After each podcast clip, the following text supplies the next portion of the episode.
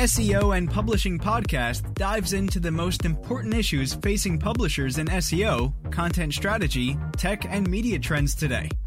With your host, Vahe Arabian, we answer the most common questions, making actionable takeaways fun and enlightening.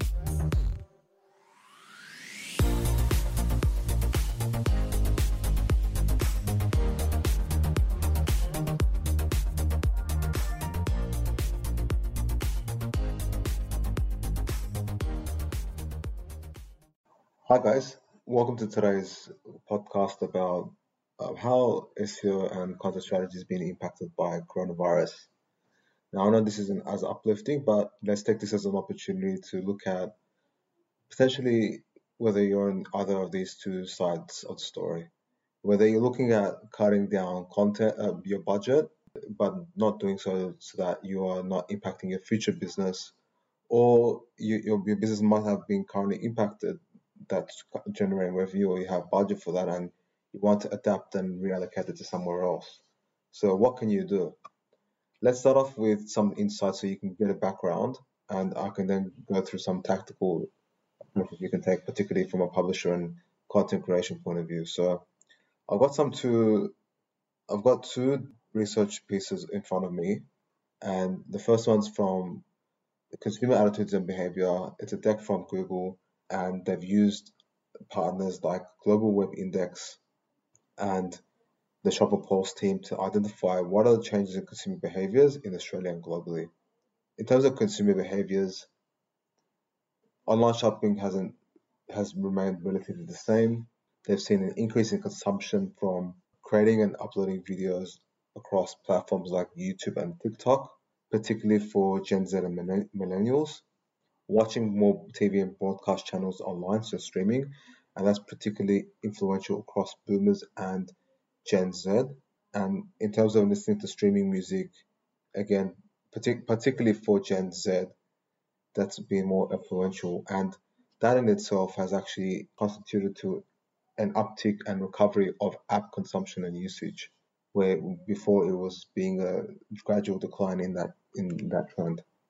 And in terms of consuming there's other stats like from G, GWI from survey that they did between March 16 and 20 where more people spending time cooking, more people spending time doing pastime activities like knitting, playing puzzles, playing video games, just to keep themselves proactive in isolation. And that there's a lot of people that are delaying their purchases, big item purchases, until they can get some certainty from the coronavirus. So the other data article I'm referring to is analysis that's been done from Neil Patel. He's a well-known digital marketer and he's the owner of a keyword research tool called Ubersuggest, which identifies what are the opportunities in searches that you can look for for your potential customers and what people are looking for. And they use Google Keyword Planner API and amongst other, other data points in order to aggregate the results. So in terms of industries that have seen both traffic and conversion declines, there's been a decline primarily costs most of the industries, in particular the travel, advertising, and manufacturing.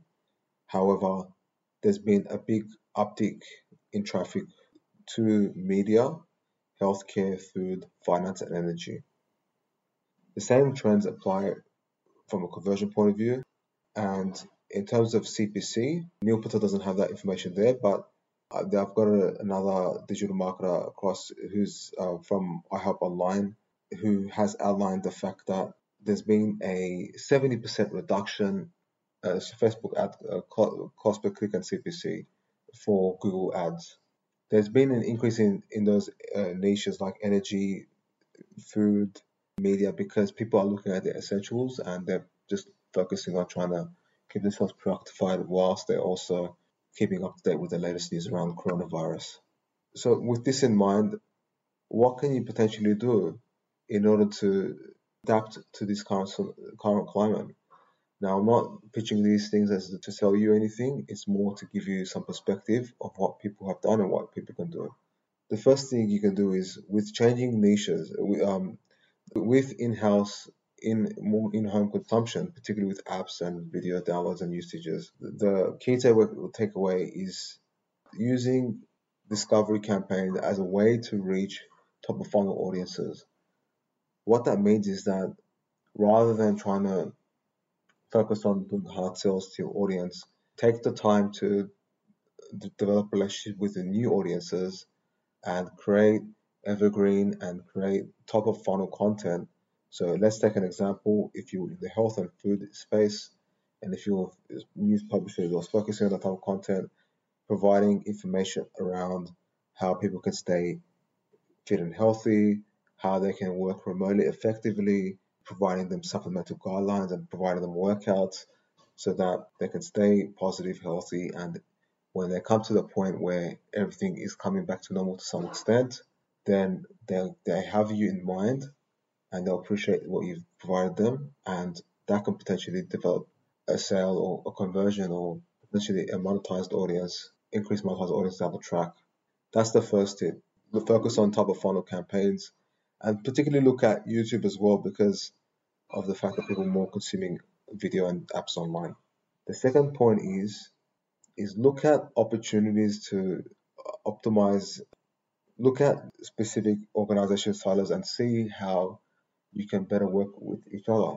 Because we are increasingly remote, we're not in the situation where you're in organization silos and the common challenge that publishers have is the fact that SEO, content strategy, you know, digital marketing in general is siloed in one area. So editorial editors and journalists will focus on writing content while then journalists are the uh, marketers and digital marketers are then focusing on improving the performance of that content.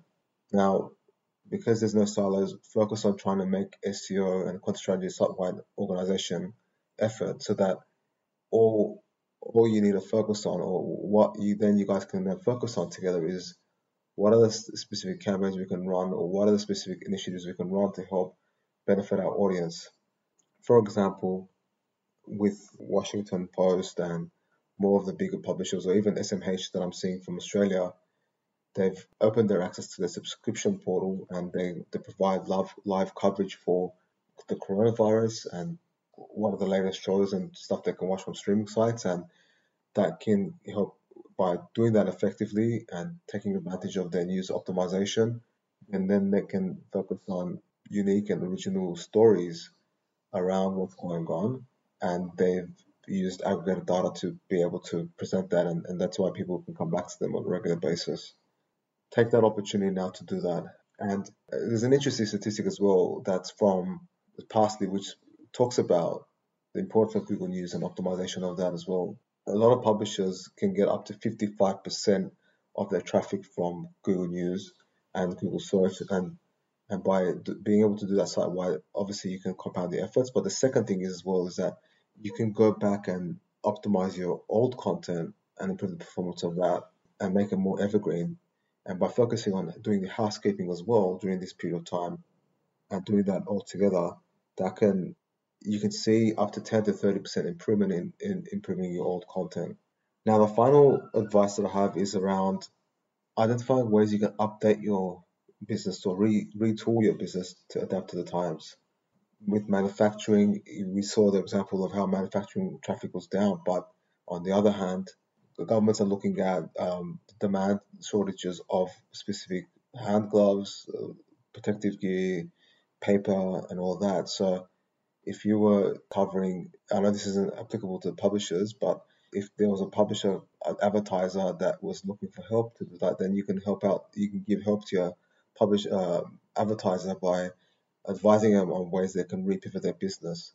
From a publisher point of view, a lot of people would have relied a lot on events in order to drive revenue, training or one-to-one training, in-person training, and look at those areas, in know, or advertising in general in order to get their revenue, and that's obviously being impacted. So you can pivot away from those areas and, and the budget that you have for that, and focus on potentially running online only conferences or or, or events or half day events or even trying to double down on memberships and subscriptions and, and look at affiliate models and tie that into e-commerce, which is still pretty stable and that that can give you a way to a not only build uh, sustainable revenue, get your revenue back or prevent any further drop, but you've created a new revenue model, and that can keep you more sound and sustainable so that in the future, if any of these offline uh, health uh, pandemics happen, then you're able to be more resilient and pivot um, moving forward. So, with that, I hope that's been very helpful to you guys. Keep um, abreast of any changes that happen. Stay well, stay safe, and until next time. Thank you for listening to the SEO and Publishing Podcast.